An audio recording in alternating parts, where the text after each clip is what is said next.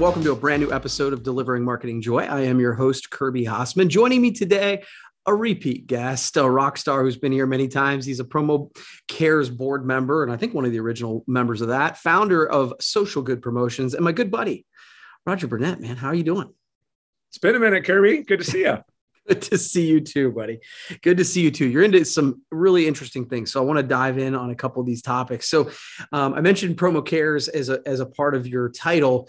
You've been a part of Promo Cares since the beginning. So um, it feels like that's evolved a little bit. So can you talk about why um, Promo Cares matters to you and how that evolution has taken place? Yeah, man, that's a podcast in and of itself. So uh, my best, my Roger best to not go, go long. So, okay. um, you know, really at the beginning, it was how could we elevate the perception of promotional marketing against the other things that people spend money on in that category? Mm, okay. And back in 2018, when we first got started, the way we thought that that made the most sense was to search out the stories about that kind of thing that was happening in the industry where businesses were using their brands as superpowers for social good and we spent a lot of time cheerleading. Hmm. But what we realized was cheering on the people that are already doing it doesn't teach anybody else that might want to come along for the ride how to do so. So it mattered to me for a very important reason, and it's found in the garbage cans at the conference center when you go to a show. Mm-hmm. And it's you know all the bad promo that was the reflection of a bad transaction between the person who bought it, the person who sold it, and the person that received it. The sum total of that transaction is in the garbage can at the door. Yeah. And that's a problem. And we need to try to uh, uh, address that. So instead of being the cheerleaders, which was fun, what we came to recognize was there was more value in becoming prescriptive and actually teaching ways that others, if they were interested in what it was that we were talking about, would have a way to be able to do that. Mm-hmm. That's where I think the evolution has occurred. And in the form of things like the Sleep In for Good campaign that you just saw us complete, mm-hmm. where we were able to raise what is now $15,000. We ended up with additional contributions after our uh, last announcement when it closed.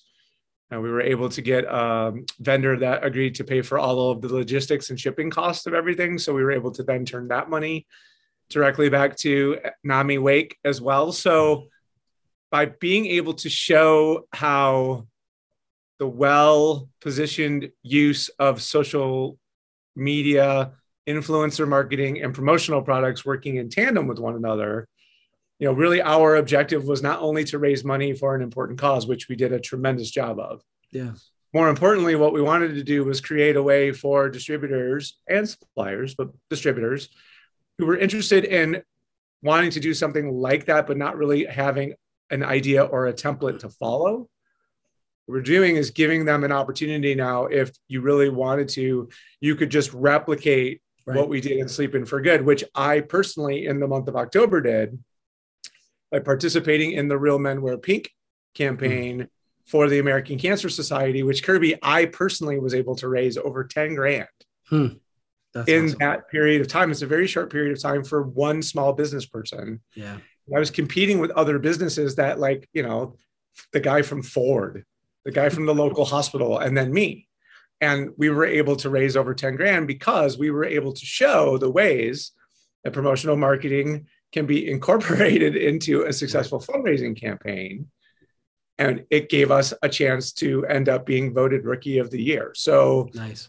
Between Sleep In for Good and Real Men Wear Pink, we raised over $25,000 in just over two months' time.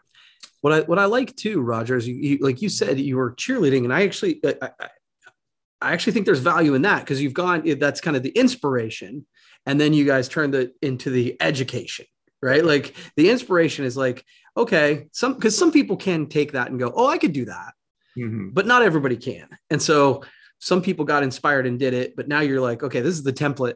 If you're not sure where to start, here's how to do it. So I dude, I think that's awesome. I think that's really cool. Yeah, uh, I'm very proud of what they were able to accomplish. Yeah, really. You, you totally should be. So I, I want to jump into the next thing because I'm totally intrigued uh, by your new adventure. Uh, that I think I, going to say this and I'll see if I'm saying it right. Parktopia. Yeah. Okay, cool. So Parktopia. So t- talk about what that is and why you were inspired to do it. All right. So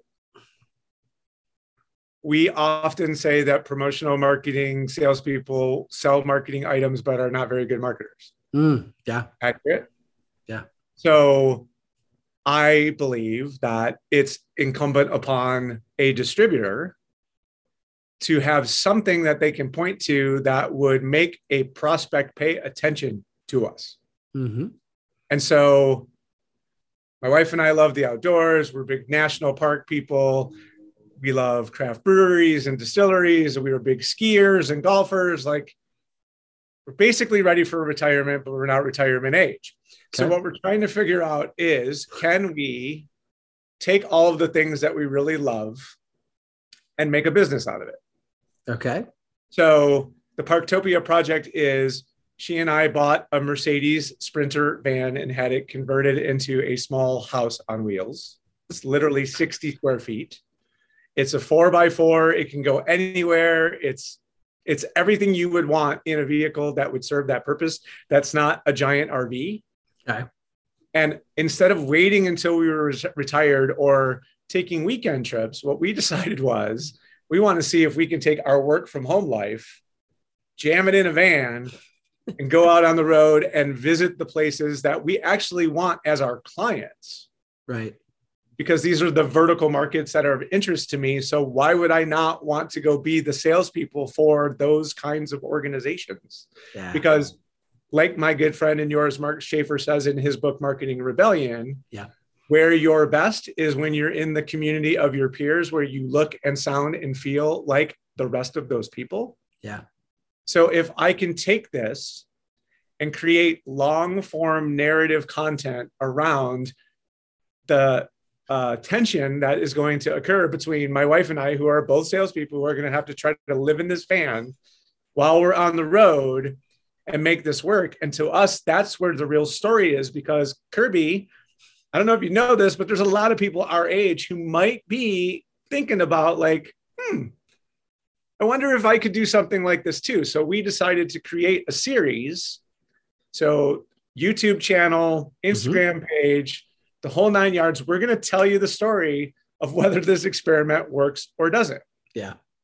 But in the process, what I'm going to be doing is soliciting prospects in those vertical markets that we want to chase to do business with social good promotions yeah by virtue of the content creation that i can do now so you know i like you have produced a podcast for a very long time yep you sure have so now i what i'm doing is offering those content opportunities to my prospects to say hey you don't even have to come to me i'll come to you i'll dedicate time to telling your story mm. and i'll help get your message out to other people who are also interested in van life which i don't know if you know this or not kirby happens to be a very high value demographic yeah, no, that's it's it's super interesting. So, real quick, where can they uh, find that if they're looking for you?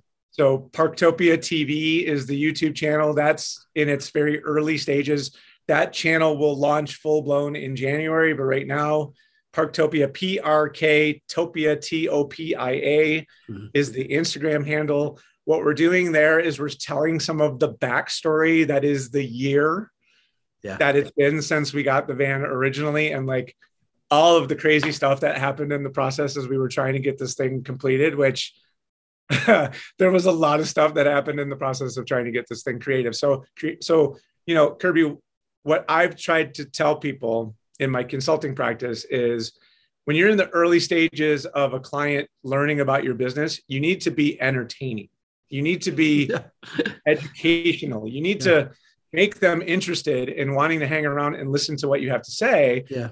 So if anybody likes golf or bourbon or cigars or beer or van life or I don't like, we're giving you ample opportunity. It's just, am I a good enough content creator and editor to make this thing be interesting enough for you to want to continue to pay attention? But it, it's super I'm, interesting.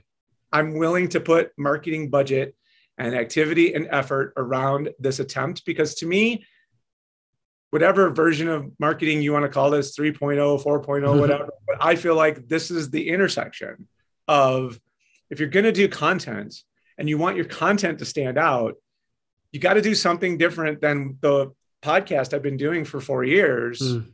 So now I feel like it's a t- it's time to evolve my content creation to be a better reflection of the fact that I need to be entertaining if people are going to pay any attention. Hmm. That's super interesting. I, I, I will be fascinated to watch watch it unfold, my friend. I think it's really cool. So, um, I want to I want to get back to talking about purpose. You, what I love about you is you've been talking about purpose driven marketing for a long time, and then you created a, a company around it uh, with social good promotion. Yeah. So, how's that gone so far? Well, we doubled every year so, so far. So you know that's not fair because you could go from $100 to $200 and that's 100% growth but yeah. let's just say we've been able to generate at least six figures of sales in each of the three years and in each of the additional year we doubled what we did the year before yeah so we're we're well past or we're creeping up on sort of what the averages are for distributorship size in mm-hmm. what has been the most difficult time to sell in our industry yeah. ever yeah so knowing that we've been able to have that success in spite of what have been some really substantial obstacles gives me a lot of uh, confidence that the message is being received and that what's what's different kirby is you can't just say you're the purpose driven distributorship and then be bad at it. Like you can get one or two orders out of someone because of like they just feel warm and fuzzy about this idea of right. helping make the world a better place. But if you're not any good at what you do, that's not going to last. Right. So, what I feel like is we're giving ourselves a differentiator that people can identify with. And then we are whooping their everybody else's butt in the service delivery that we give them because it's still about surprising and delighting your clients once you're able to get them. So you can't lose sight of the fact that yeah there's a, a, reason why we might have people be attracted to our message but if we can't deliver on what we're doing then there's really no point in trying to stick it out for the long term so to me what i think is the best sign is people who identify with us are giving us more and more of their yeah. business over time which suggests that we are doing the service delivery part of this well yeah, that's a great point. That's a super good. And it's it's it's increasingly challenging right now. But um, okay, cool. So fi- final question for you. Uh, I'm curious to know this one. So looking into the crystal ball of 2022, what are you most excited about?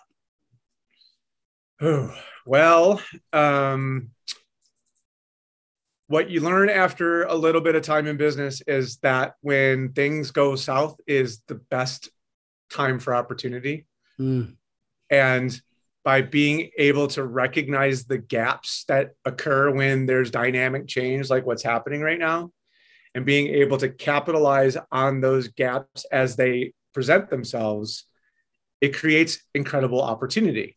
The, we have this additional level of complexity because i may identify a gap that then when i go try to source products to solve that problem the solution's not available to be constructed by the partners, then the whole thing kind of blows up in our face. So, right. what we've tried to do is where we see the gaps, we've decided instead of to recreate the supply chain to solve the problem every single time, we've created elegant solutions that solve those gaps. And we're just trying to find as many people as possible who say, Yes, I have that problem. Mm. Right? Okay. So it's changed a bit of the way we go about new client attraction because now instead of us trying to get the account and then solve their problems, we're bringing a problem solution to bear on day one and saying, this is how we solve that problem. Do you think this is a good solution for you? Mm-hmm. If not, that's okay. We'll just keep moving on until we find the people who more closely identify with the solution that mm-hmm. we've created. So, um, that's scalable. And mm. for the promotional marketing supply chain, especially distributors, the thing I think we fall in the rut of doing too often is starting the supply chain new every single time. Mm. And there's just not as much opportunity to do that anymore because you may not have the products even after you checked. Oh, yeah. Right. For sure. So for sure. why not just build a solution with a partner that has a deep inventory and the thing that you want to go sell and sell as much of that as you possibly can? I mean, of all the doubling of revenue we've done, next year's double is going to be the real tough one. right. So we have to construct an engine that gives us this opportunity, or else, as a two person operation, there's no way. Right. We're going to be able to continue to do that doubling of revenue that we talked about. So, yeah. so we're tackling that thing head on, and we're looking very, very forward to Expo this year. Yeah. Because we have a very specific idea of the problems we want to go try to find solutions for. So we will be very, very undistractable mm. I think, during okay. our time while we're there, which you and I both know is not the easiest thing in the world to do. It's it's not. It's not. Well, dude, always it's always good to talk to you, and uh, you've uh, taken the time to answer my questions. And gosh, you've done this a bunch of times now with me, so I, I really appreciate that. And uh, we'll have to do it again sometime. Okay. Yeah, we're on our way to ten. This is lucky number eight. You, I'm glad you're keeping count. I just when well, you can't. You had too many guests. So yes. whenever, whenever to come back and talk about it. And uh, I want to wish everybody a happy new year. I, this has been bananas, another bananas year this year. So in the decade that has been the last 24 months, congratulations, all of you. And for any and all of you that I'm going to get a chance to see in Expo, I will be distracted enough to say hi and hang out. So I'm looking forward to that. I'm looking forward to seeing your smiling face out there too. Cool, man. Well, hey, that's going to wrap up this edition of Delivering Marketing Joy. We'll see you next time.